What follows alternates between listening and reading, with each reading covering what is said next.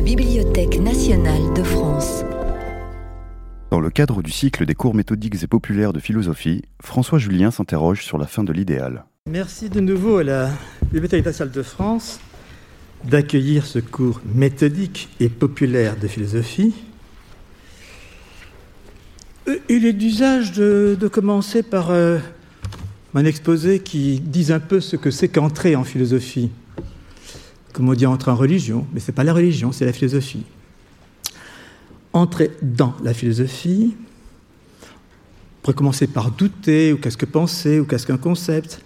Euh, je propose aujourd'hui de s'intéresser à la question de l'idéal, parce que je crois que c'est un terme d'entrée dans la philosophie que l'idéal.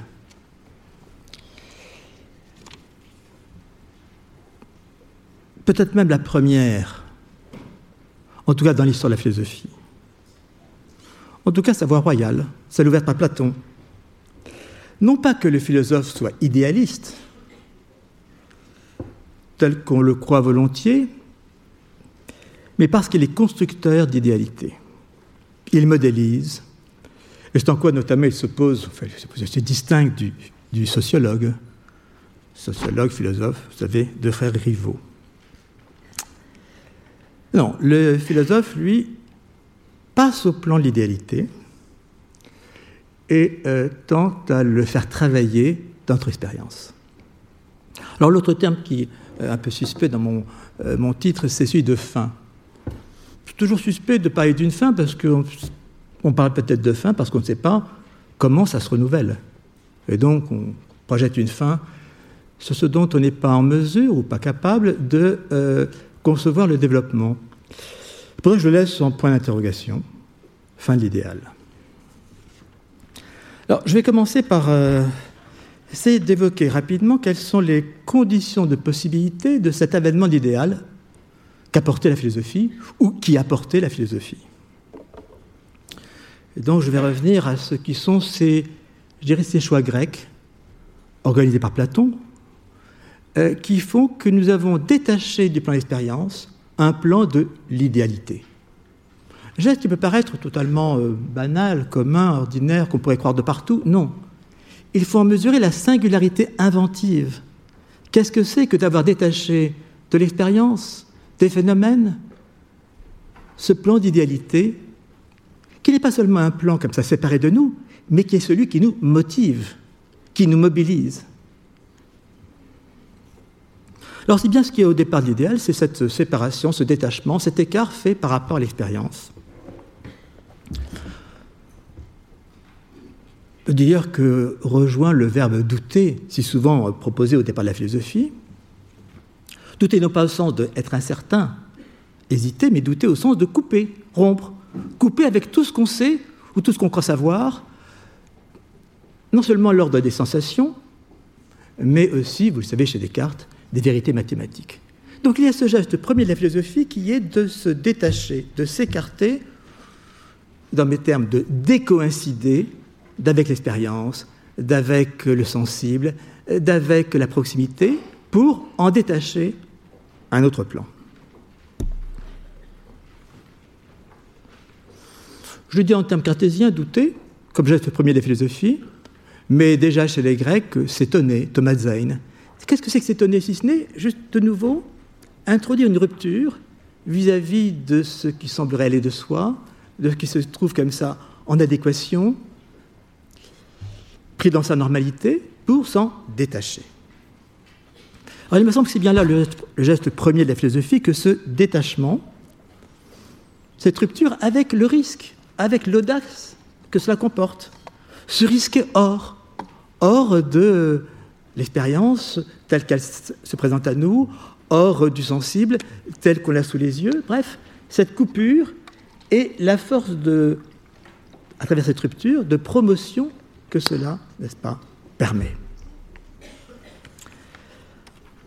Alors il y a d'abord cette coupure, ce détachement, cette décoïncidence vis-à-vis de l'expérience, et puis ce qui va promouvoir la pensée, la pensée l'idéal, c'est la promotion à partir de cette rupture d'un plan d'idéalité et d'abord de la notion même d'idée. Idée. Idée, idéal, idéal. C'est là qu'intervient plus précisément euh, l'opération platonicienne, de détacher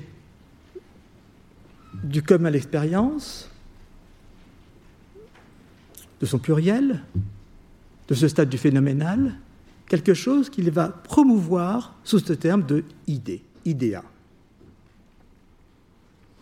Vous savez que c'est au fond, dans Platon, ce que Platon nous répète tout le temps comme étant la porte d'entrée dans la philosophie. Le fait que l'on passe du divers, du pluriel, des sensations, des expériences, euh, pour les rassembler sous l'unité de l'idée. Ce qu'on appellerait de nos jours conceptualiser, c'est-à-dire ranger tout ce divers d'expériences sous une unité de la représentation qui est celle de l'idée.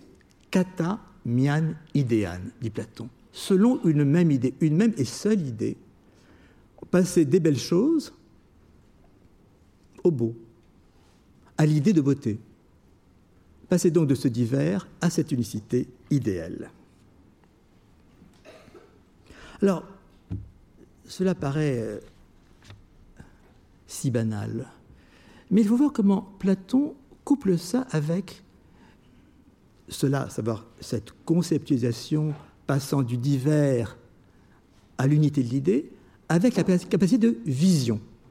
Là, il y a un passage euh, magnifique que je vais euh, citer de, Platon, qui est dans le Phèdre, qui nous montre bien comment, euh, c'est là que commence à se nouer la notion d'idéal, dans le fait que, à travers cette opération d'abstraction, de conceptualisation, passer du divers d'expérience, les belles choses, à l'unité de l'idée, le beau, l'idée de beau, eh bien, s'ouvre une vision. Vision idéale. Je cite le texte dans le Phèdre en 249b, il faut qu'une intelligence d'homme doit s'exercer selon ce qu'on appelle idée, kata eidos legomenon, selon, vous voyez, Platon avance le terme, et il est en train de forger, d'où ce, ce qu'on dit, ce qu'on appelle idée, il est en train de forger pour, euh, je dirais, pour toute notre histoire, pour toute notre histoire, ce terme d'idée, dans son exigence. Donc s'exercer selon ce qu'on appelle idée, en allant d'une multiplicité de sensations, l'expérience, vers une unité, l'unité de l'idée. Alors le grec le dit encore plus précisément, sunyenai. Sunyenai en grec, c'est rapprocher et donc comprendre. On comprend par rapprochement. Le mot français le dit aussi, comprendre, on prend ensemble, prendre ensemble, sunyemi en grec, comprendre à partir du latin, c'est donc prendre ce divers et le mettre ensemble, le mettre ensemble sous couvert de cette unité de l'idée. Ekpollonion allant des, sensations multiples vers, pour prendre précisément le grec, vers eis en logismo ce qui est rassemblé dans le raisonnement. Donc il y a une opération de raisonnement qui est de passer du divers des sensations pour les rassembler sous couvert d'une idée qui les rassemble. Bon, ça c'est l'opération qu'on dira de conceptualisation. Or, juste après, or cet acte consiste en un ressouvenir des objets que jadis notre âme a vus lorsqu'elle s'associe à la promenade d'un Dieu, lorsqu'elle regardait de haut tout ce à quoi, dans notre présente existence, nous attribuons la réalité, et qu'elle levait la tête vers ce qui est réellement réel. Donc, cette opération de conceptualisation, d'abstraction, cet effort d'intelligence, débouche sur une vision, sur une vision qui est une révélation, qui est une révélation de l'idéal. Ce qu'on voyait avant, euh, quand on accompagnait notre âme avant qu'elle s'encombre de son corps, ce que notre âme voyait quand elle volait avec les dieux, et qu'elle voyait d'en haut, eh bien, euh, notre monde. Mais ce qui me paraît l'essentiel, qui est au départ de la pensée de l'idéal, c'est donc à la fois cet effort d'abstraction par détachement du divers, du pluriel de l'expérience, mais cet effort d'abstraction n'aboutit pas qu'à de l'abstrait. Non, il se convertit en une vision. Et une vision qui est une vision désirée, qui est une vision d'idéal qui, euh, voyez, chez Platon, frappé d'un regret d'avoir perdu cette vision première quand on était à la suite euh, des dieux, que notre âme, donc, euh, dans le ciel, voyait le monde d'en haut et, disons, s'approcher de cette idéalité. Donc je vois que ce qui est important, c'est c'est ça qui a tendu la pensée de l'idéal dans la philosophie européenne, ce lien entre l'abstraction, l'effort de la pensée, et puis la vision. La vision, c'est-à-dire la révélation eh bien, d'un ordre parfait qui se découvre à partir de cet effort de conceptualisation. Donc il y a quelque chose là qui me paraît euh, une tension, voire une contradiction, contradiction légitime. On a l'idée souvent que la contradiction, c'est pas bon. Non, au contraire, la contradiction, ça peut être fécond, ou même le plus fécond de la pensée. Et quelle est la contradiction à partir de laquelle naît cette pensée de l'idéal en Europe? C'est justement entre, d'une part, l'abstraction, l'idée, et cette, ce qu'instaure Platon dans cette formule fameuse pour nous de destin, quand il est dit euh, que la sagesse, c'est la science, que Sophia, c'est épistémé, donc la pensée grecque se tourne vers la connaissance, la connaissance par idée. D'autre part, l'envol, le délire, la mania. Vous avez les deux chez Platon, et les deux donc en tension, et c'est dans cette tension entre d'une part l'effort d'abstraction, avec son exigence, et d'autre part le débordement, le délire, la folie, la mania, que ce, voilà, c'est dans ce creuset-là qu'émerge dans sa tension la pensée de l'idéal. Donc contradiction féconde, féconde d'idéalité dont est née l'Europe. Les Grecs, d'une part, réduisent la sagesse à la science, Sophia épistémée, et en même temps, Platon revendique un délire dans le Phèdre, mania, délire, folie, n'est-ce pas?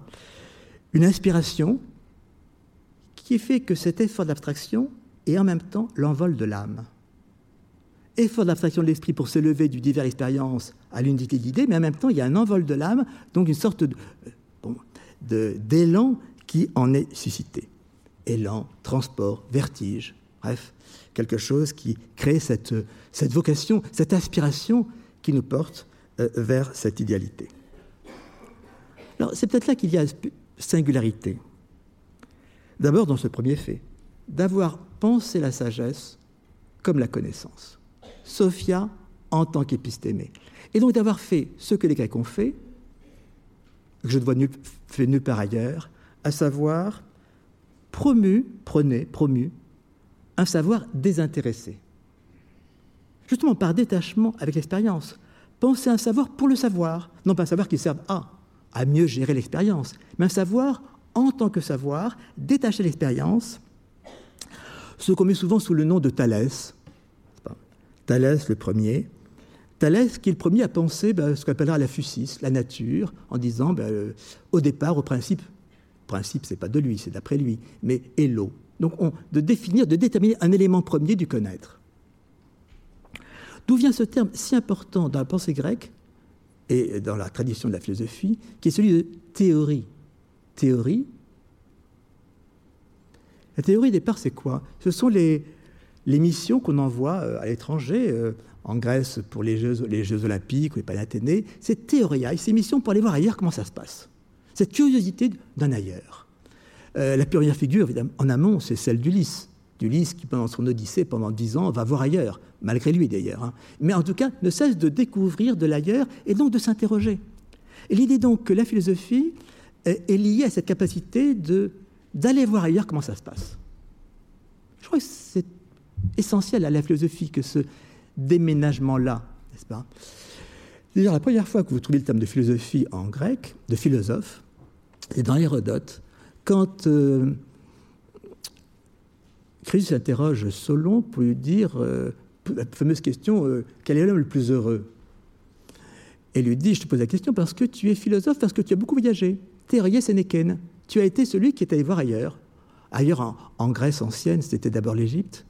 Euh, voir ailleurs. Donc, d'aller voir ailleurs nous fait décoller de cette expérience euh, coutumière dans laquelle la pensée s'enlise et nous porte à ce, oui, ce détachement et cette, ce risque qu'on prend, n'est-ce pas, euh, en s'interrogeant par euh, mise en rapport. À cause donc de la théorie, et donc ce qui a tant, euh,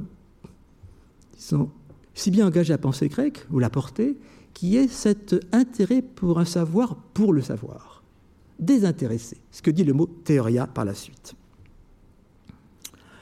Et ce qui organise, ou ce qui, disons, donne consistance à, euh, ce détachement de l'expérience, pour un savoir désintéressé, savoir pour le savoir, pour la théoria, c'est l'arrachement par les mathématiques. Vous voyez à quel point euh, les mathématiques servent de, de, médiation essentielle dans cette affaire.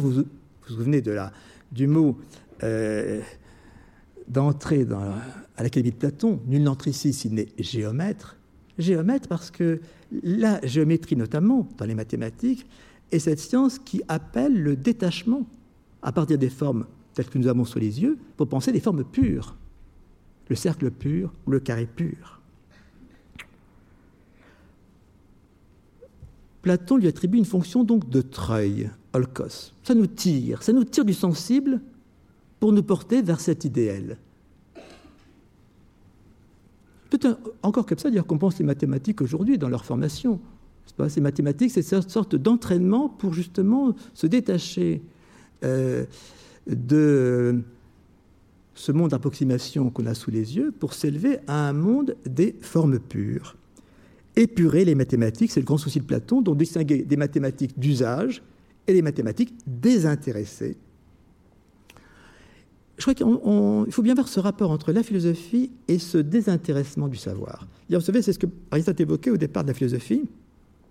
Au fond, situé dans les, d'abord en Égypte, euh, il y avait des prêtres qui voilà, avaient le loisir de ne pas être euh, pris dans le, le cours de la vie et, disons, de tout ce qu'il faut faire pour vivre, mais qui pouvaient s'en détacher et avoir une vie à part.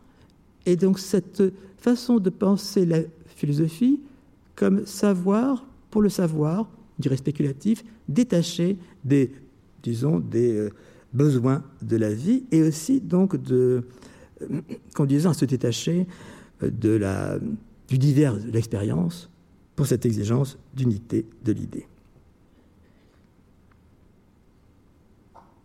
Bon, je dis cela parce que je crois qu'il faut mesurer un peu ce qui a été euh, la singularité de notre histoire à partir de là. Et notamment le fait que cette pensée d'un plan d'idéalité, détaché à l'expérience, qui est donc le plan de, la modélisation euh, auquel l'on s'élève par les mathématiques, c'est ce qui a permis la formation d'une science nouvelle, qui s'est trouvée, qui n'est née qu'en Europe, qui est la science euh, de la, physique galiléenne, cartésienne, newtonienne, cartésienne par les mathématiques justement, euh, qui est cette, science qui a changé le monde. La physique causaliste, mécaniste, celle qui aboutit aux lois universelles de la nature chez Newton. Et donc ce moment court de l'histoire humaine, mais si décisif, qui est qu'on euh, pense en rapport à la nature, non plus de l'ordre de l'expérience, et donc d'une physique des qualités sensibles, comme chez Aristote, mais d'un savoir justement détaché du sensible par modélisation, modélisation dont le langage sont les mathématiques, sont la géométrie, et qui permet donc d'avoir une prise tout autre sur l'expérience à partir de cette modélisation même. Ce qui fait d'ailleurs qu'à l'époque, à la Renaissance, face à la physique aristotélicienne, liée aux qualités sensibles, on appelait Galilée philosophus euh, platonicus, platonicus, platonicien, parce que justement, il revendiquait ce plan de l'idéal détaché du sensible, de l'idéal par modélisation, par abstraction, mais qui, en retour, nous découvre une prise incommensurable sur le sensible. Vous connaissez la grande phrase de Galilée dans L'Essayeur, 1623, quand il est dit La philosophie est écrite dans ce livre immense qui est continuellement ouvert devant nos yeux, précise, je veux dire la nature, la nature de la physis, la nature de la physique. Hein. Il est écrit en langue mathématique, et les caractères en sont des triangles, des cercles et d'autres figures géométriques, et sans ces moyens, il est humainement impossible d'en comprendre quelque chose. Sans eux, on ne peut que s'agiter vainement dans un labyrinthe obscur. S'agiter vainement dans un labyrinthe obscur, s'agiter vainement dans le labyrinthe obscur de l'expérience. On est enlisé en elle, on n'a pas de recul sur elle, pas de perspective, celle qui nous permet justement eh bien, l'abstraction, l'élévation à cette unité de l'idée, à cette possibilité du concept. Donc je crois qu'il faut, on ne mesurera jamais assez ce qu'a été la singularité, l'audace de ce geste de détachement, de détachement par abstraction pour promouvoir un plan de représentation idéale, comme géométrique, détaché de l'expérience sensible. Il y a une autre source à cette pensée de l'idéal, si je reste dans les termes grecs, qui est ce qu'on appelait en grec cosmos. Cosmos, le monde, mais le monde en tant qu'ordonné, l'ordre du monde, la beauté du monde en tant qu'ordonné. Et ce mot, l'attribue à Pythagore. Or, Pythagore, c'est justement de nouveau une figure en contradiction, en tension, entre d'une part, ce qu'on sait tous, le, théorème de Pythagore, les mathématiques, encore elles. D'autre part, Pythagore, comme euh, euh, cette sorte d'homme au pouvoir extraordinaire, euh, capacité de divination, bref, déjà sujet à la mania, au débordement, au vertige, tels qu'ils sont reconnus chez Platon. D'ailleurs, Platon s'inscrit dans cette tradition qu'on dit pythagoricienne, dont on n'a pas les textes, mais dont on voit bien à quel point elle a plié la pensée grecque dans cette tension entre, d'une part, les mathématiques, l'abstraction, et d'autre part, eh bien, l'exigence du salut. Pythagore, à la fois, il est la tradition de Thalès et d'Orphée. Et la question, alors je l'avais abordée l'an dernier euh, à propos de l'harmonie, si douteuse harmonie, euh, est-ce que cet ordre du monde vient du monde lui-même, immanent au monde, ou vient-il du dehors du monde, projeté en lui? Grande question des Grecs. Et la tradition pythagoricienne, celle que va avant Platon Philolaos, c'est que c'est bien un ordre qui vient du dehors du monde, qui est injecté dans le monde. Donc il y a un ordre idéal qui n'est pas de ce monde, mais qui peut, dans une certaine mesure, s'intégrer dans ce monde. D'où ce dispositif qui a été si important dans la pensée grecque et d'abord chez Platon, qui est ce que d'une part on a les yeux portés vers l'idéal, et d'autre part on essaie de régir, de gérer l'expérience, le sensible, la cité ce dispositif que vous retrouvez euh, dans tant de pages de Platon, qui est donc cette attitude, d'une part, les yeux tournés vers l'idéal, et d'autre part, les mains, n'est-ce pas, cherchant à façonner le sensible et l'expérience. Alors, quand je dis idéal, il faut distinguer les termes. Idéal, donc, ce n'est pas empirique, ce n'est pas non plus chimérique. Non, l'idéal a une consistance notionnelle. Il est fait d'idées qui ont cette euh, capacité de, oui, de consistance et de décrire une réalité. Donc ce n'est pas chimérique. Il faut distinguer notamment la pensée de l'idéal de ce qu'on trouve par ailleurs chez Platon, l'âge d'or. L'idéal n'est ni utopique, c'est-à-dire de nulle part, ni non plus idyllique, une sorte de, euh, chanson douce, n'est-ce pas, pour rêver. Non, l'idéal, c'est construit, c'est promu. C'est promu sur un plan d'idéal, mais qui a fonction de compréhension et qui peut en retour éclairer l'expérience. Donc l'idéal, c'est risqué. Il y a un terme dont Platon fait un, élogisme d'ailleurs, qui est parakinikos. Parakinein en grec, c'est oser de façon téméraire, s'exposer témérairement à un danger. Eh c'est ce que fait la philosophie. Dans sa promotion d'idéalité, elle s'expose témérairement à un danger. un danger qui est cette promotion d'un plan idéal détaché de l'expérience. Pour en attendre bien sûr des effets. C'est en quoi, évidemment, l'idéal se distinguera euh, de ce qui est chimérique ou de ce qui est utopique. C'est qu'on en attend un effet en retour pour, euh, euh, disons, apporter de l'ordre, permettre de mieux gérer notre expérience.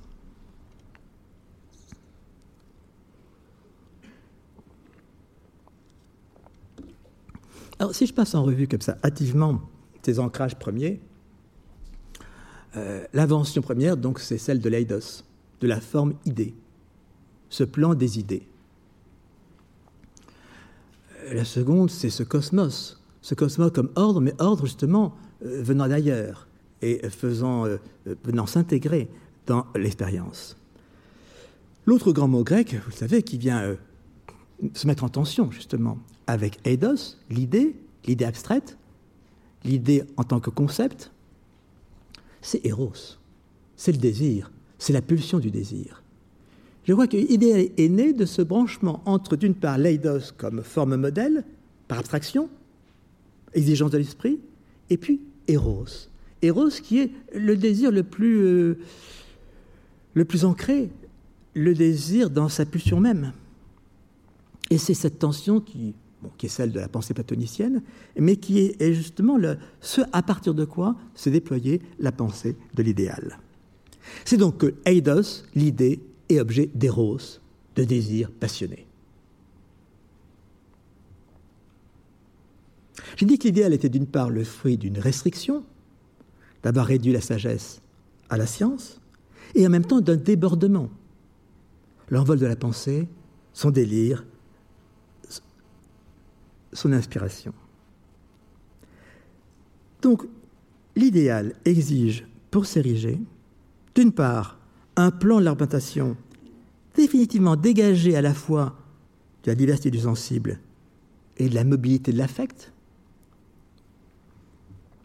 Ce plan donc du concept unificateur ou de l'idée, l'idée du beau. Mais en même temps, en même temps, il plonge pour nous mobiliser aux sources de l'investissement passionnel, pulsionnel, le plus élémentaire, le plus brutal, Eros. Érotique de l'idée. Ou encore, je dirais que l'idéal s'offre comme un, tout harmonieusement ordonné, cosmos, élevé à titre, de, à titre, de, modèle ou de paradigme sur lequel on a les yeux fixés, cet eidos. Mais celui-ci se découvre en même temps l'objet d'Eros. Cela se comprend à partir de la façon dont les Grecs ont compris l'amour, en tout cas chez Platon. Ou le désir. Le désir, c'est le désir de quelque chose. C'est la leçon de grammaire que Socrate fait dans le banquet. Désir signifie désir de. Et si on désire quelque chose, c'est que cette chose nous manque. Donc voilà, il y a un manque au départ. Et nous venons compenser ce manque par l'érection de l'idéal. De l'idée en tant qu'idéal, parce que l'idée, elle est dans son plan idéal d'orientation. Elle ne nous touche pas comme telle. Non, mais c'est parce qu'elle se branche sur les désirs que l'idéal devient idéal. Que cette idée abstraite eh bien, répond à notre manque le plus profond. Et donc on passe de idéal à idéal. L'idéal, c'est l'idéal branché sur Eros, donc sur le manque.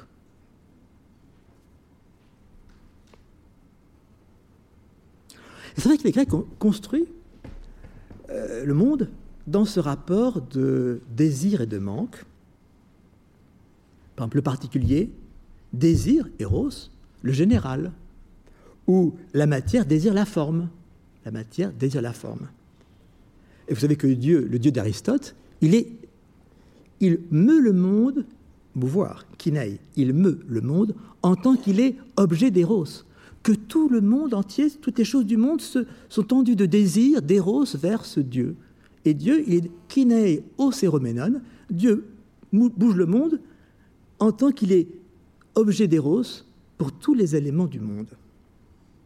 Donc cette idée essentielle des Grecs, d'une part, promotion par abstraction de l'intelligible de l'idée, et d'autre part, en même temps, l'intelligible de l'idée et le désirable. Donc branchement de idéal sur les roses qui fait l'idéal. Alors, il y a un lieu de cela, de l'idéalité. Il a son nom en grec, c'est là-bas, là-bas, ékeï.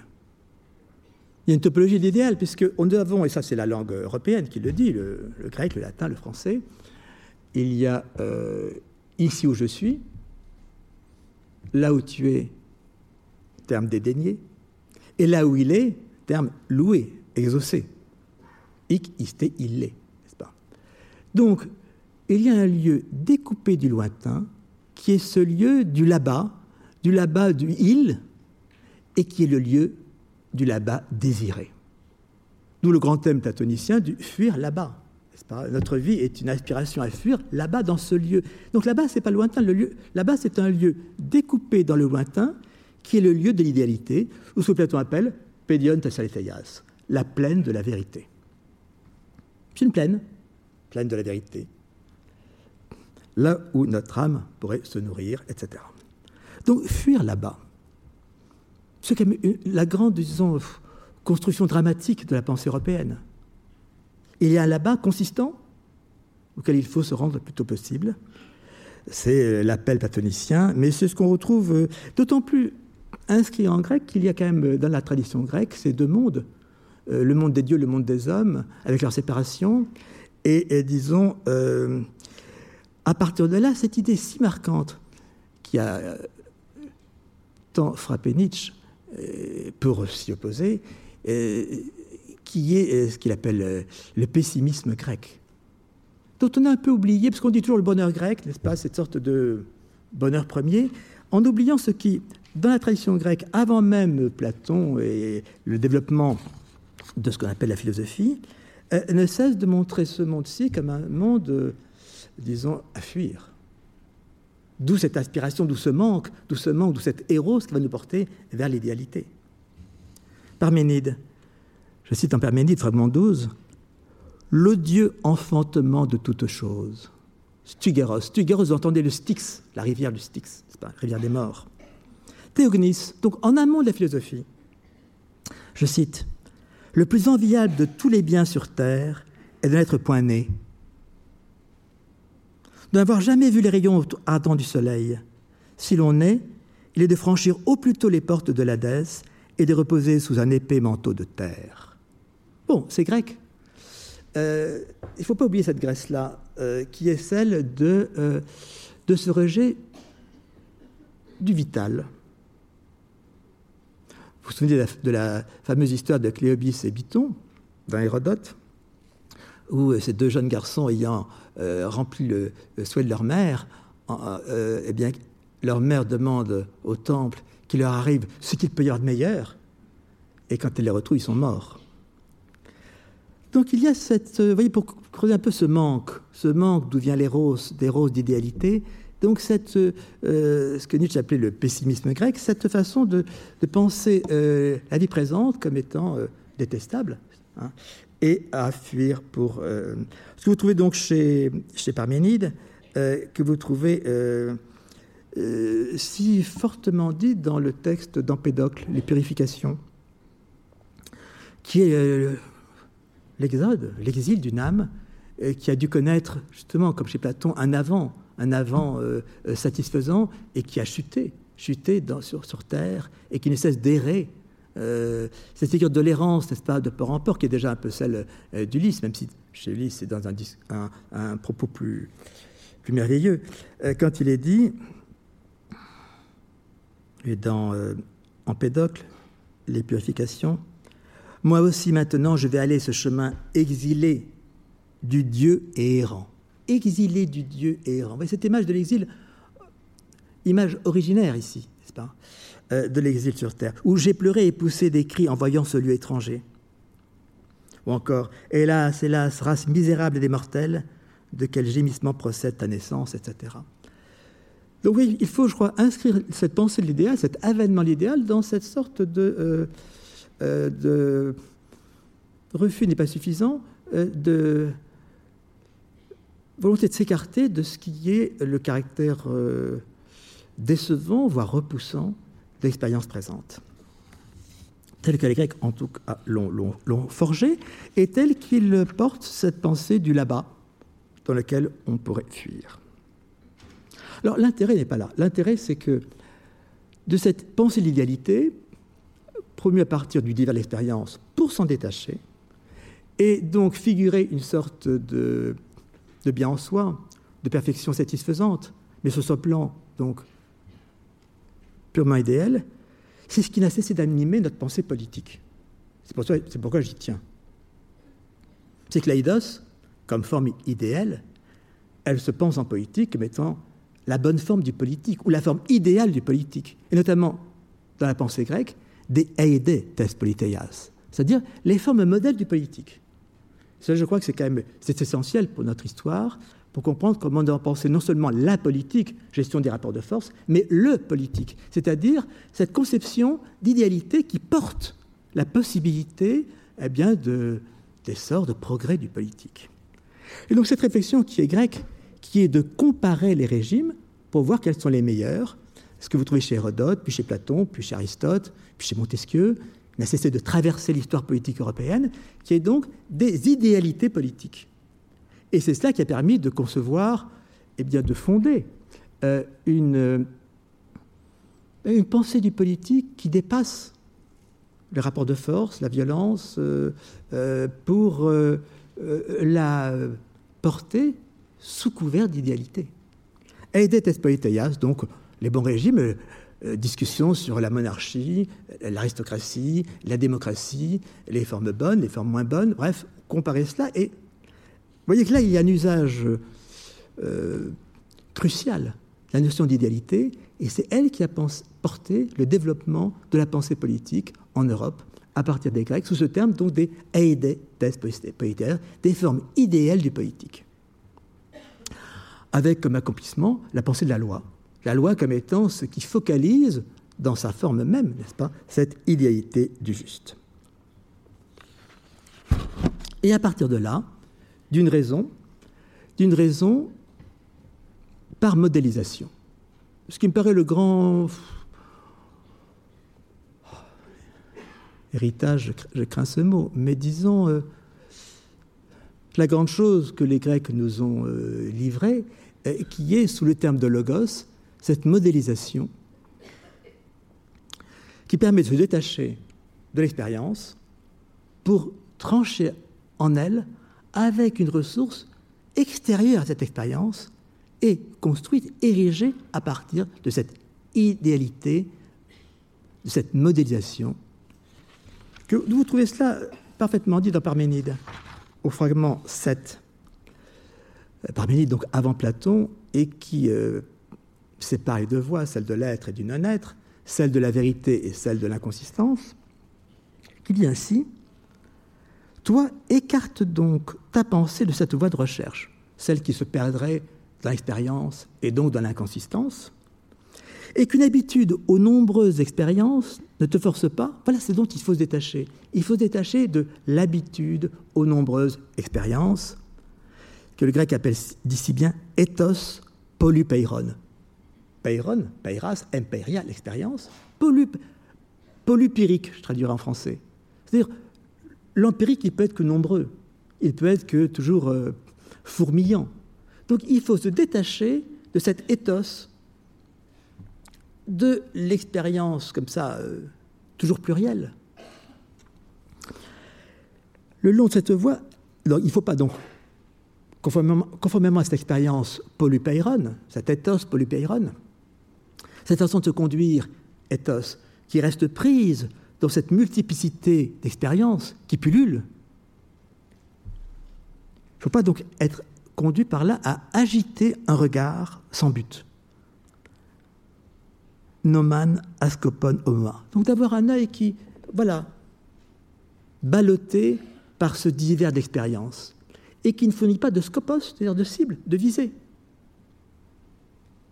Contrairement au dispositif platonicien qui vient après, qui, on a l'œil porté sur l'idéal.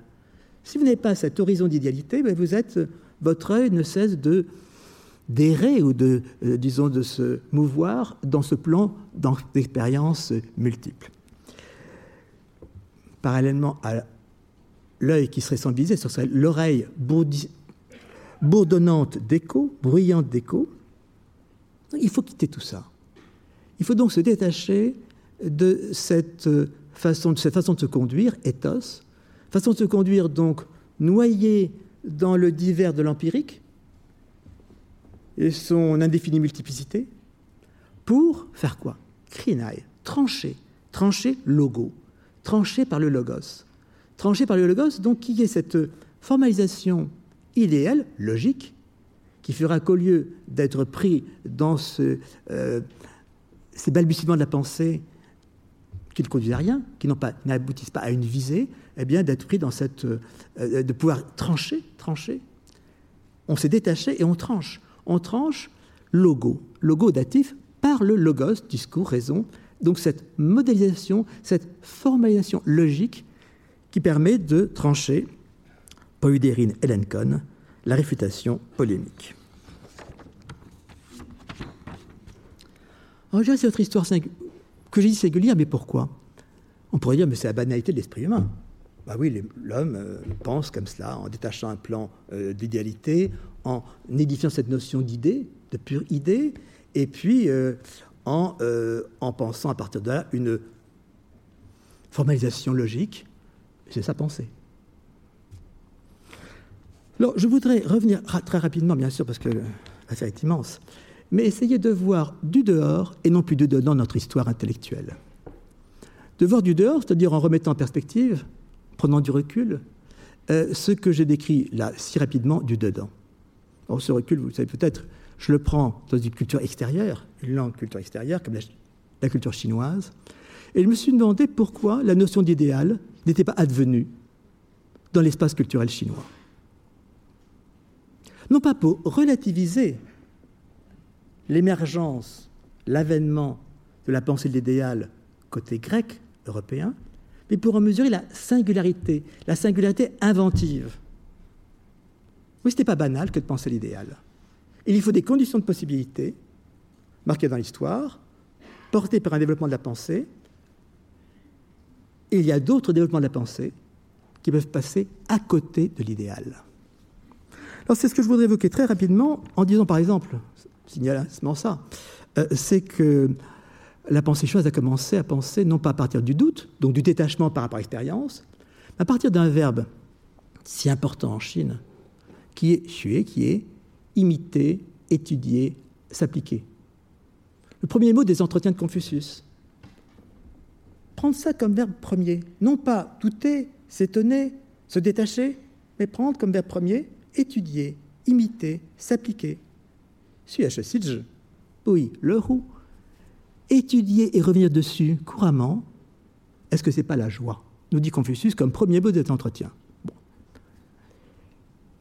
Et l'idée que donc penser, c'est mettre ses pas dans les pas précédents. Non pas couper, non pas rompre, non pas douter, mais au contraire, comme l'idée d'entretien, réchauffer ce qui s'est déjà pensé. Vous voyez que là, il y a un départ, un autre départ possible, cohérent, fécond, productif, mais qui n'est pas celui du doute et donc de la philosophie et donc de l'idéalité. Ou encore, euh, objet d'étonnement pour moi euh, de voir qu'il n'y a pas de terme en chinois, dans la tradition chinoise classique, pour dire proprement idée. Mais ce terme que j'aurais cru euh, banal, comme, il pas pire, n'est-ce pas, comme terme usuel, eh bien non. Non, l'idée d'avoir détaché un plan détaché du sensible, détaché de l'expérience, un plan de l'idéal. Donc d'une orientation qui pour moi n'est plus affective. Par abstraction. La pensée a développé l'idée de genre, de catégorie, s'appelle genos en grec, et pas d'aidos. Il n'y a pas de terme qui disent purement idée. Le terme qui traduit idée aujourd'hui en chinois moderne, i, signifie en chinois classique incitation intérieure. Donc il n'est pas coupé de mon affectif. Il reste, disons, dans l'ordre de la citation de l'esprit, mais non pas ce plan séparé de tout, affectif, projeté dans un pur idéal qui est celui de l'idée. Et alors, ce qu'on ne voit pas du tout en Chine, ce qui a été si moteur chez Platon et chez les Grecs, c'est l'idée d'un savoir désintéressé. L'idée qu'on puisse penser un savoir pour le savoir, théorien. Car l'idée chinoise, évidemment, c'est que si vous faites ça, vous vous coupez l'expérience. Bah, c'est logique si vous en détachez, donc vous êtes en rupture avec l'expérience, vous n'êtes plus en phase avec les processus, avec la nature, avec le cours du monde. Vous vous en retranchez, donc vous en détachez, et vous avez perdu cette capacité à participer, ça en chinois, participer à ce cours du monde euh, dans sa globalité. Donc il y a une méfiance très nettement dite, et c'est un point les plus intéressants de la pensée chinoise antique, euh, c'est cette défiance à l'égard de la connaissance, comme pure connaissance. Connaître, quand c'est d'usage, quand ça sert, c'est très bien. Mais connaître si ça devient théorique, si ça devient spéculatif, si ça devient ce risque de penser pour penser, donc séparé de l'usage, alors ça devient suspect. Parce qu'on y passe sa vie, on y, passe, on y dépense son énergie, on y, on y épuise son souffle vital. Et pourquoi? Donc des intérêts, plutôt méfiance pour un savoir absolu. Ce qui, fait par exemple qu'en Chine, vous n'avez pas de mathématiques pures. Un des intérêts pour la géométrie. Cette géométrie dont Galilée nous dit quelle est la façon théorique d'aborder la nature, la physique. Euh, quasiment pas de géométrie, parce que la géométrie, c'est justement passage à des formes pures, détachées du sensible.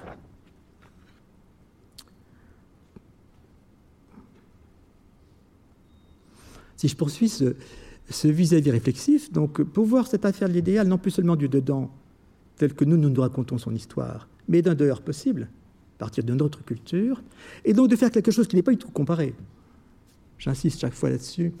C'est pas parce que je mets une chose à côté d'une autre que je compare, en termes de ressemblance ou de différence. Qu'est-ce que je fais? J'essaie d'organiser un vis-à-vis réflexif, qui permet de réfléchir chaque pensée dans l'autre, et donc de pouvoir sonder l'impensée de chacune de ces pensées. Donc, essayer de sonder à partir du dehors chinois l'impensée de notre pensée de l'idéalité, l'avoir du dehors, et donc d'en faire apparaître la singularité inventive, et euh, pour la sortir de la banalité dans laquelle, sinon, on pourrait la laisser. Alors, euh, si je poursuis un peu ce vis-à-vis, euh, eh bien, je dirais que justement la question que se posaient les Grecs, d'où vient l'ordre du monde? Est-ce qu'il vient du dedans du monde? Ou est-ce qu'il vient d'un dehors du monde? L'idée qu'il puisse venir d'un dehors du monde, c'est ça qui a porté l'idéal.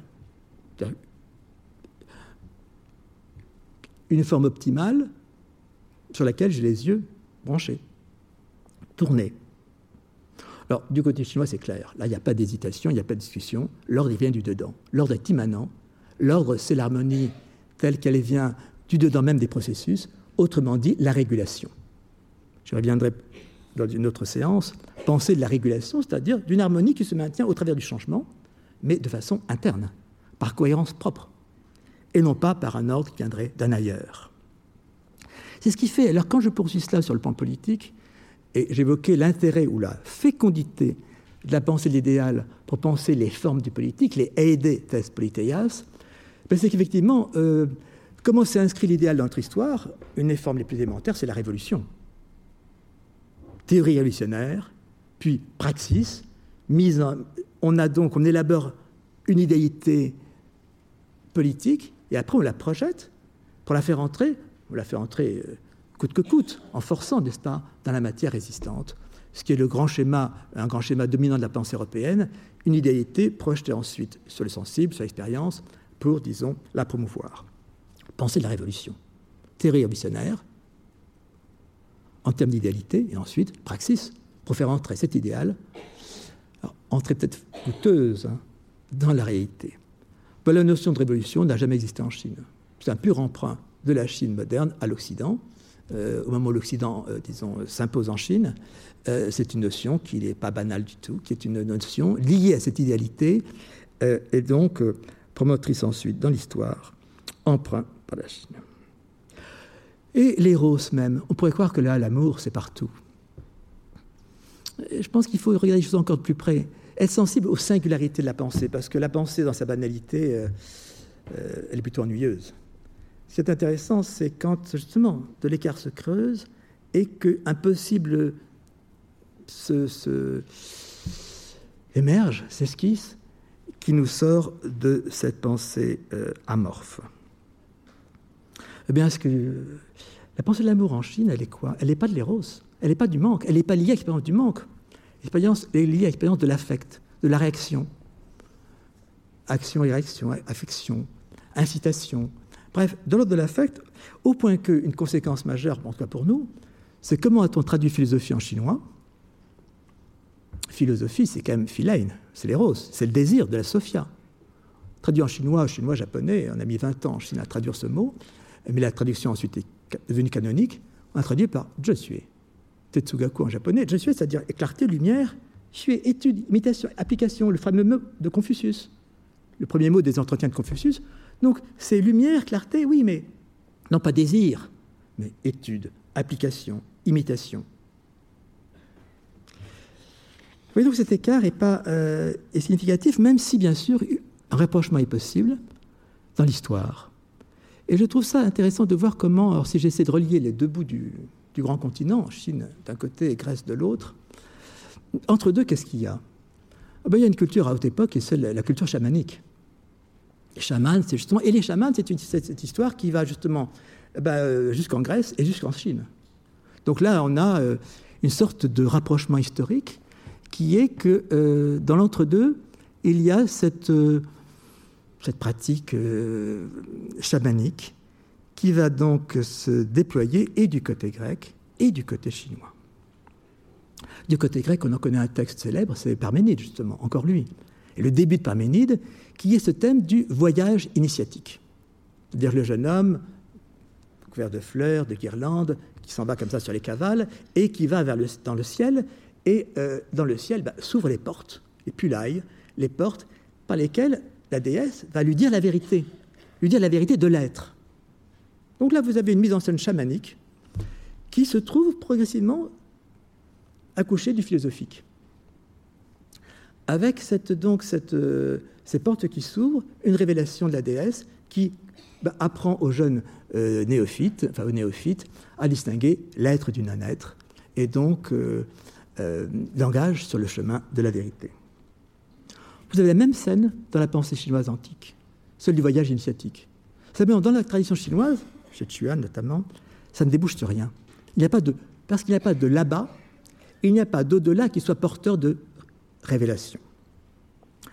D'où l'idée que le là-bas en Chine reste un là-bas du lointain. Il ne se découpe pas dans le lointain un là-bas précis, mais il y a l'idée du lointain par par opposition au proche, et l'idée que bah, on passe du proche au lointain. D'où cette formule si importante dans les entretiens de Confucius le Tao n'est pas loin de l'homme. Tao, le Tao n'est pas loin de l'homme. Vous voyez ce qui fait obstacle à l'idéalité. Si le Tao n'est pas loin de l'homme, il n'y a pas tout, ce, tout cet espace immense qui permet de promouvoir par détachement un plan de la représentation idéale séparé de l'expérience. Bon, je ne veux pas citer là-dessus, mais simplement indiquer qu'on pourrait poursuivre ce vis-à-vis réflexif infiniment loin, notamment réfléchir entre, à l'opposition, à l'écart plutôt, entre la loi porteuse d'idéalité en Europe et le rite, qui n'a rien euh, d'idéalité du côté chinois, mais qui est normatif. Donc distinguer idéalité et normativité. Idéalité de la loi, dans sa formalisation.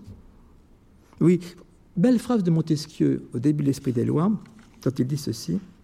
Montesquieu a ouvert notre intelligence euh, au dehors de l'Europe, sur un mode fictif avec les lettres persanes, mais ensuite, euh, dans une enquête euh, très exigeante, des formes possibles du politique, l'esprit des lois, et donc de ce qu'on pouvait trouver ailleurs, ailleurs, hors d'Europe.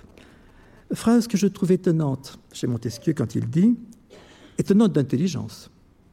Les législateurs de la Chine firent plus. Ils confondirent la religion, les lois, les mœurs et les manières. Tout cela fut la morale, tout cela fut la vertu. Les préceptes qui regardaient ces quatre points furent ce qu'on appela les rites. Euh, vous voyez que la phrase commence par les législateurs et finit par les rites. Or, tout est dans l'entre-deux. Ben justement, c'est que les Chinois ne sont pas des législateurs. Ils ne conçoivent pas des lois. Ils donnent forme à des rites. Rite est un mauvais terme pour traduire en français parce qu'on n'a pas d'équivalent dans notre langue et dans notre expérience politique. Donc traduit par rite, mais c'est une traduction beaucoup trop réductrice. Les rites sont les normes comportementales. Les normes comportementales qui canalisent la conduite ou qui la régulent. On est donc dans l'ordre de la normalisation, de la régulation, de la canalisation et non pas du tout de l'idéalité. Donc vous distinguez le normatif de l'idéal. J'en prends un exemple. La loi commande, c'est ce qu'on sait depuis les Grecs. Et elle commande à raison. Souvenez-vous des lois dans le Criton de Platon, quand les lois parlent à Socrate, Socrate jugé, Socrate condamné, et qu'elles lui disent bah, Tu as vécu sous nous du temps, euh, au temps précédent, maintenant tu es condamné, bah, tu. Euh, voilà, ça continue parce qu'il faut obéir aux lois de la cité. C'est une obéissance consciente, intelligente. la loi commande, le rite non, il conditionne. Vous savez qu'on a une étymologie fausse. En grec, c'est que loi, nomos, se rapproche de nous, l'esprit, l'esprit, l'intelligence. Eh bien, étymologie fausse aussi en Chine, le rite, c'est la chaussure. Vous mesurez l'écart. Euh, la chaussure, parce que si la chaussure est bonne, ben, on ne sent pas la chaussure. Elle n'est pas de bien marcher. Donc l'idée du normatif, de ce qui est la bonne régulation des choses, et non pas l'idéalité. Donc entre normatif et idéal. Pour justifier euh, cet excursus, simplement parce que citer une, phrase que j'ai trouvée dans un, journal euh, chinois de l'année 1900, où pour la première fois on dit, on, introduit en Chine la notion d'idéal. Bon, pour une fois qu'on a un lieu précis, il ne faut pas rater. Et notamment, euh, cette euh, première fois qu'apparaît le mot idéal traduit en chinois, c'est à propos de, des concessions et de l'oppression que l'Europe fait peser sur la Chine. Alors, je trouve historiquement, je trouve ça très fort, si vous voulez. Le fait que la pensée chinoise commence à intégrer la notion d'idéal pour résister à, la colonisation européenne. Je vous cite la phrase La Chine est coupée en morceaux, ben c'est les concessions, hein. c'est la Chine du 19e siècle, à la fin du 19e. Telle est la tendance d'ensemble, c'est l'évolution actuelle, mais conserver son intégrité et affirmer son indépendance, tel est l'idéal. Lycian. Et il y a une note. Le journaliste a introduit une note. C'est à l'époque où les journalistes étaient encore savants.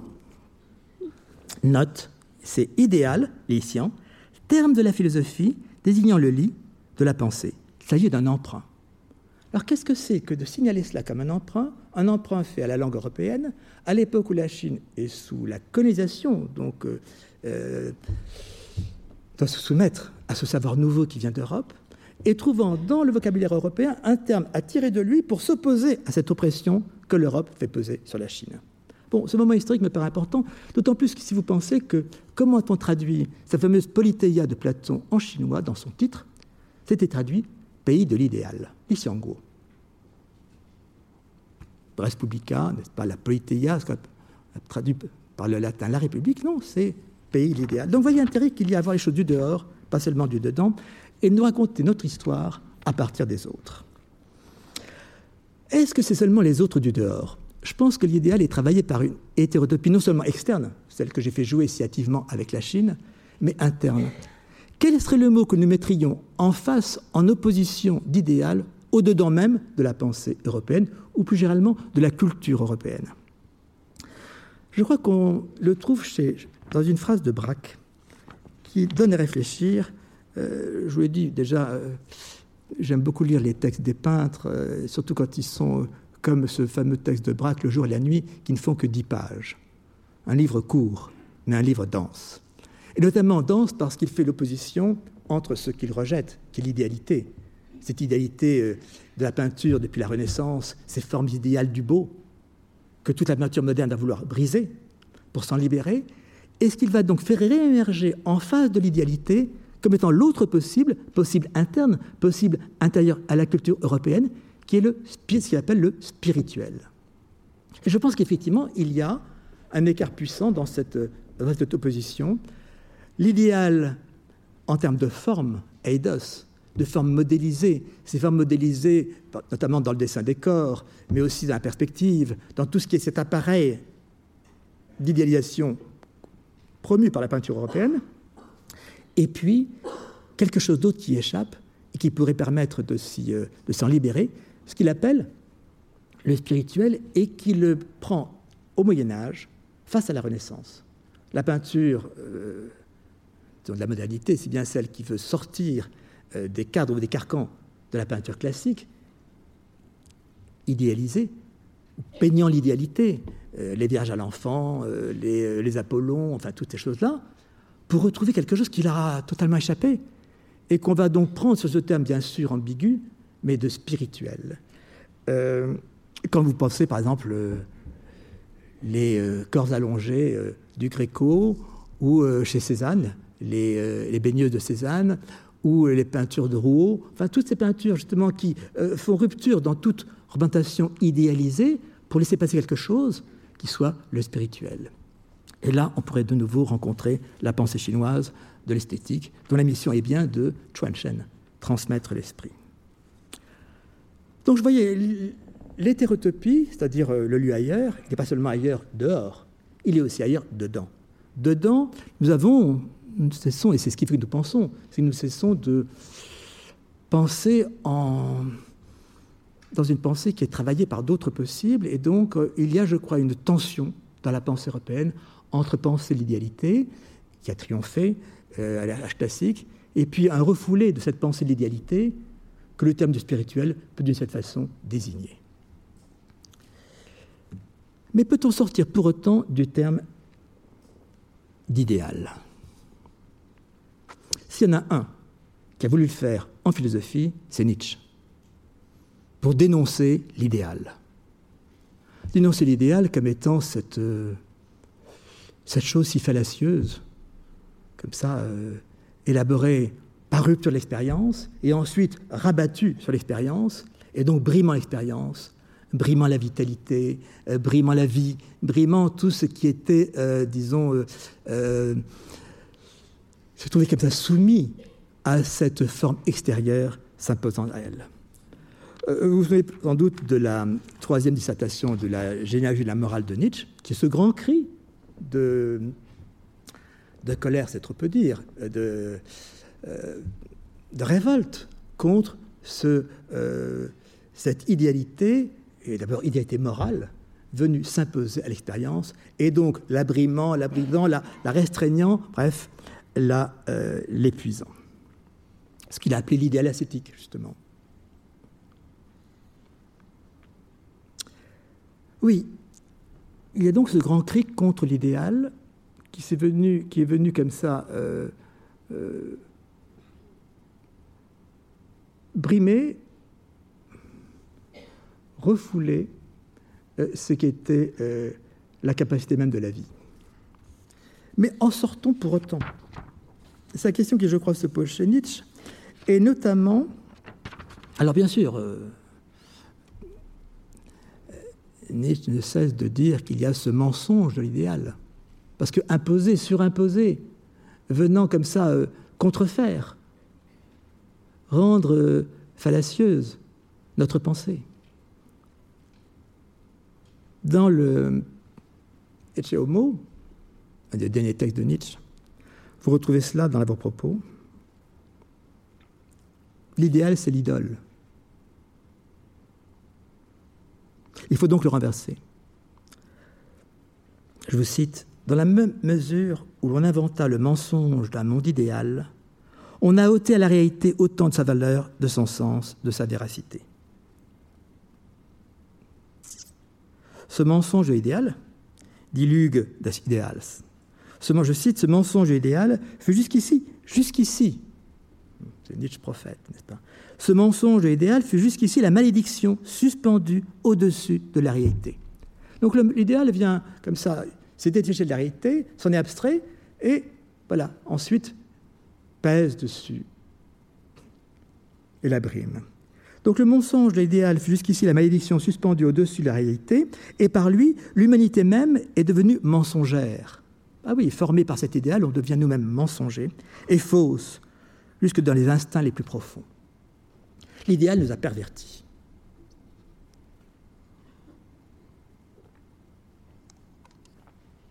L'idéal a versé dans l'idéalisme.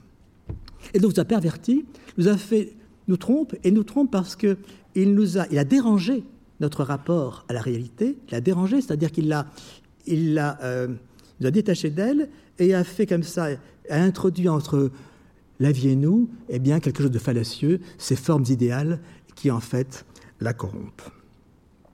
Donc, c'est dit. L'idéal n'est qu'un mensonge. Or, peut-on néanmoins s'en passer de ce concept d'idéal? Eh bien, dans le même Ecce Homo, on voit bien qu'il n'en sort pas. La condamnation est facile. La condamnation d'idéal du point de vue idéologique. Ça, c'est facile. Mais peut-on pour autant, à partir de cette euh, histoire européenne dans laquelle nous sommes, se passer du terme d'idéal, renoncer à l'usage du concept? On peut le nettoyer de l'idéologie qu'il a portée, oui, mais pour autant se renoncer, renoncer à ce à quoi il nous sert comme outil pour penser et pour, promouvoir, y compris la vie? Dans euh, toujours Étiomo, cet autre passage, où là, Nietzsche parle de son idéal. Alors s'il y a son idéal, bien sûr, refus l'idéalisme, c'est donc qu'il ne peut pas parvenir à se débarrasser de cet usage bah, fécond, utile, promoteur de l'idéalité. Je cite, C'est un autre idéal que nous poursuivons, un idéal étonnant, séduisant, plein de dangers. Donc c'est plus l'idéalité de l'idéologie conformiste, mais c'est un autre idéal. Donc on reste à l'intérieur de l'idéal pour critiquer l'idéal, devenu l'idéalisme. Je cite encore, l'idéal d'un esprit qui, naïvement, naïvement, c'est-à-dire euh, sans plus supporter ce recouvrement par l'idéologique et la métaphysique, l'idéal d'un esprit qui, naïvement, c'est-à-dire sans intention et par une plénitude et une puissance débordante, quelque chose qui nous ramène à la mania platonicienne, se joue de tout ce qui jusqu'alors a passé pour saint, bon, tangible, divin. Donc voilà que d'une part, Nietzsche entreprend le procès de l'idéal comme romantation fallacieuse, donc abîmant nos vies, et en même temps ne peut pas renoncer à l'usage, à l'utilité, euh, peut-être le terme est devenu indispensable, pour exprimer un idéal qui est celui d'une vie libérée de, euh, euh, tout ce poids idéologique, mais pour le dire, c'est bien le terme d'idéal qui en reste le creuset. Alors je crois que cela nous conduit à, euh, la modernité. Et euh, quelle est à cette question, qui devient la question décisive, pourquoi avons-nous besoin du terme idéal? Une fois qu'on en a euh, comme ça balisé rapidement l'histoire, du dedans et du dehors, et est-ce que, en quoi ce terme s'impose-t-il à nous ou en tout cas euh, nous est nécessaire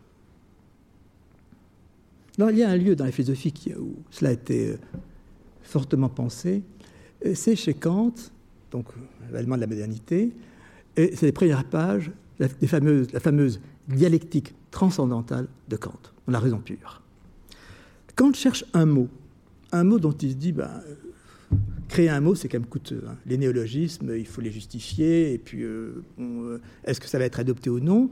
Est-ce que je ne peux pas trouver un mot, dans les langues anciennes, un mot qui pourrait mettre un mot utile? Pour dire ce que j'ai à dire, qui est au fond euh, ce qui est l'aspiration même et de notre connaissance et de notre expérience. Donc c'est rare que Kant se met à, faire de, l'examen terminologique euh, dans une perspective historique. Mais là, il le fait parce qu'il cherche le mot, le bon mot, le mot dont on ne peut pas se passer. Et c'est ce mot, ce mot, c'est idée. Idée devenant idéal, car c'est au XVIIIe siècle d'ailleurs que le mot idéal s'implante dans les langues européennes. Et donc, au début de la directive transcendantale, chercher dans les langues, les langues mortes, et finalement, ben non, on revient à Platon. Alors que tout l'effort de Kant, c'est sortir de la métaphysique classique, donc de son dualisme, en même temps, eh bien, retour à ce mot dont on ne peut pas se passer, celui d'idée. Au point que Kant va dire Je vais le comprendre mieux que Platon lui-même l'a compris. Donc je reviens à Platon. J'aime beaucoup cette phrase, parce que c'est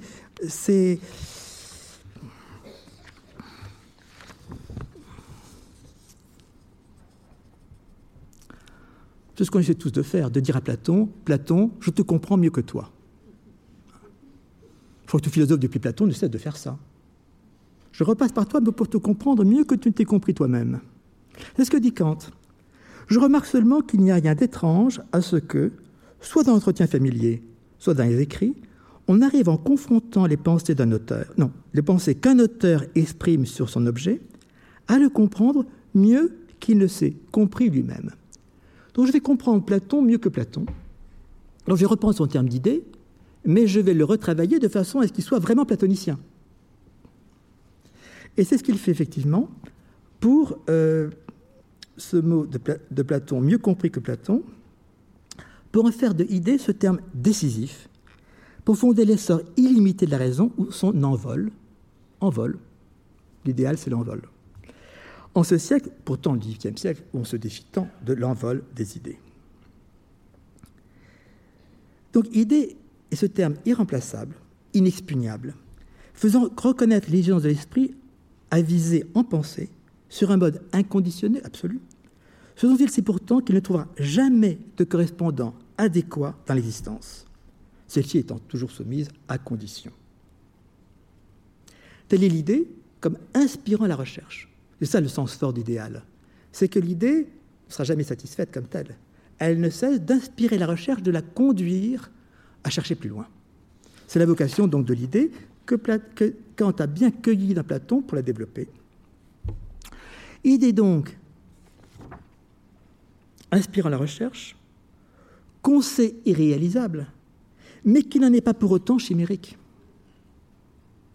Et comme le dit Kant, dans le cas d'une constitution politique, je reviens en politique, elle est nécessaire non seulement pour jeter les bases de premier plan d'ensemble, mais également pour établir la totalité des lois, lois forme d'idéalité, et ce, je cite Kant, en commençant par faire abstraction de tous les obstacles qui pourraient se rencontrer. Je ne me demande pas donc si c'est réalisable, je pense une forme idéale et que je pose comme ça comme ambition de ma volonté. Cet idéal, ou forme du juste, est néanmoins ce qu'on doit toujours avoir en vue, tel l'artisan a les yeux fixés sur son modèle, quand on reprend la formule platonicienne ou l'image platonicienne, pour tenter indéfiniment de s'en approcher. Ce qui, en somme, sous le concept d'idée, se transmet de Platon à Kant, époque où celui d'idéal tend désormais à s'imposer dans le lexique européen, et que l'absolu, dit autrement en termes kantiens l'inconditionné, puisse être l'objet d'une représentation dans, de et dans la pensée.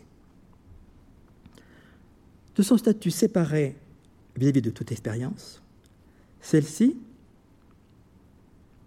cette représentation de la pensée, cette pure représentation, tirera commodément à la fois sa non-compromission et sa force d'attraction. C'est ça qui caractérise l'idéal. Non-compromission, non compromis par le sensible. Et en même temps, du fait de cette non-compromission, sa force d'attraction, de désir. L'idéal se branchant sur les roses du manque. On voit précisément Kant, qui est le premier à entreprendre une critique de fond de la métaphysique, ne pas remettre pour autant en question ce socle métaphysique de l'idée. Il le récupère au contraire et le transmet à l'idéal. Il le, comme il dit, il le consolide. Il le consolide, comme il dit, et lui trouve effectivement sa seule issue possible. Car c'est précisément au moment où le dualisme métaphysique qu'une telle idée suppose se reconnaît périmé, qu'idéal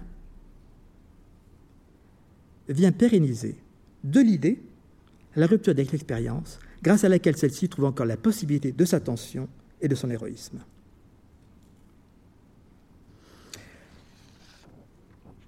C'est l'opération, je crois, qui fait que ce terme d'idéal, qui comme ça entre dans notre langage euh, au XVIIIe siècle, va se trouver capable de porter euh, notre ambition euh, culturelle, idéologique, bref, être le thème de notre aspiration, de sa importance. Je voudrais en donner une version sensible reprenant en fait ce thème kantien, mais euh, en langage poétique, et le plus beau qu'il soit, chez Baudelaire. Vous savez du poème L'idéal. Pourquoi dans Les Fleurs du Mal ce poème avec ce titre, L'idéal? J'en lis la fin.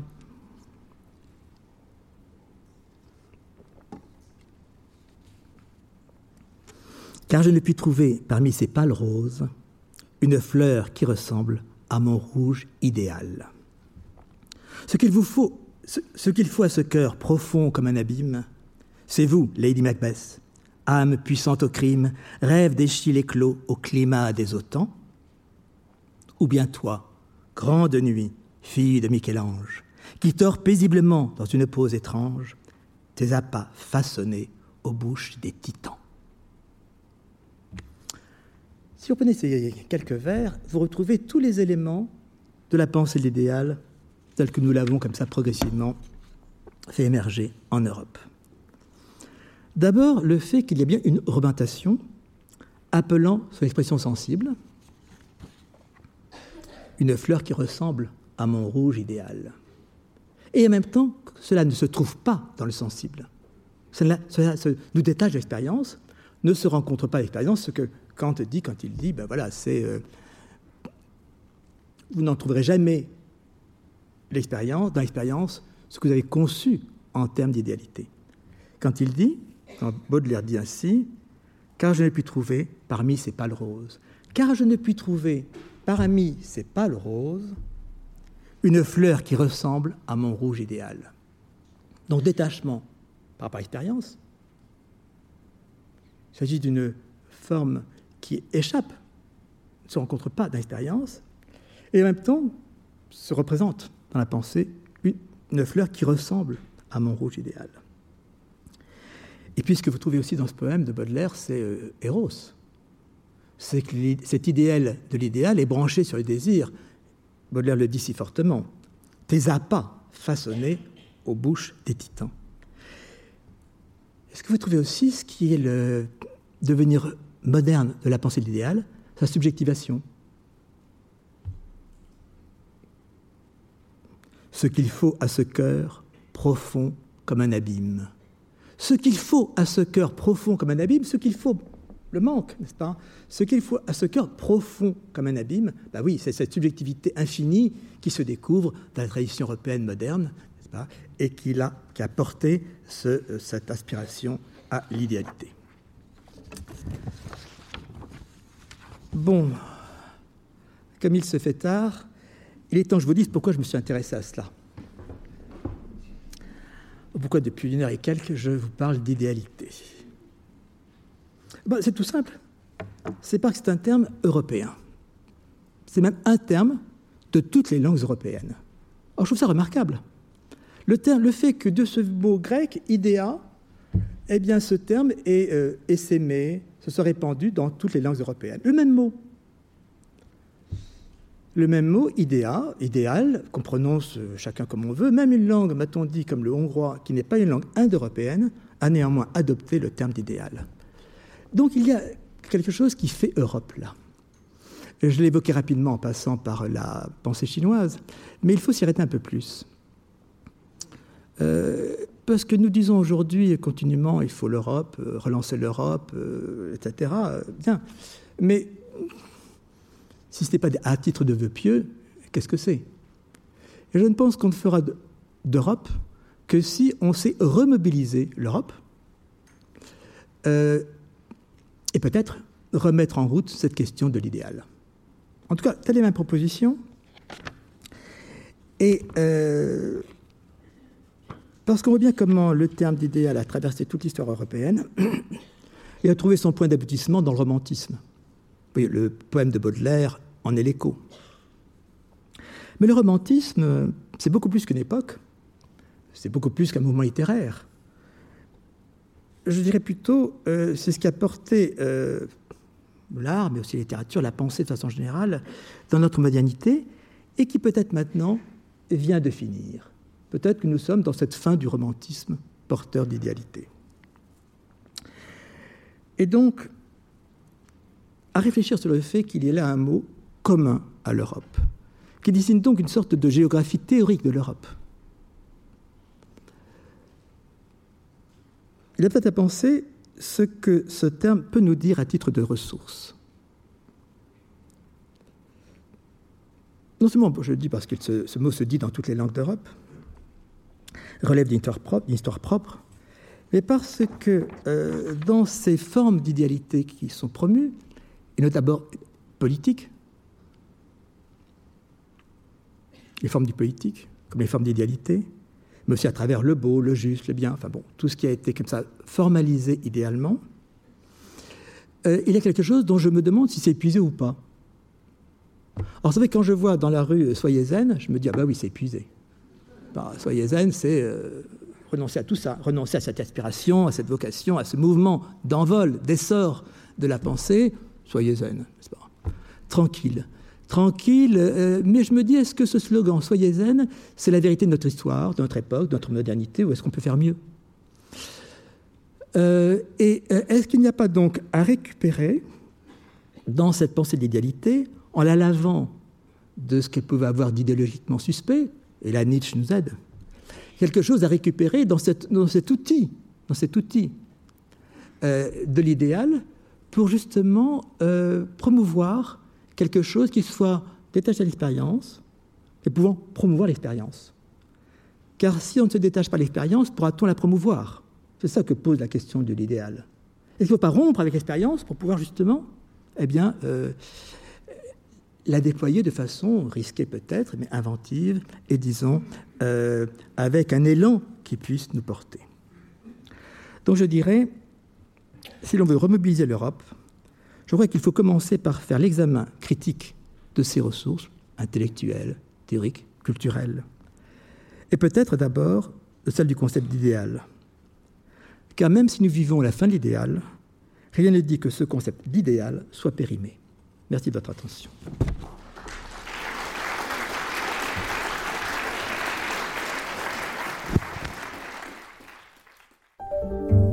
Venez d'écouter un podcast de la Bibliothèque nationale de France. Retrouvez les conférences, rencontres et créations de la BNF sur toutes les plateformes de podcast ainsi que sur le site bnf.fr.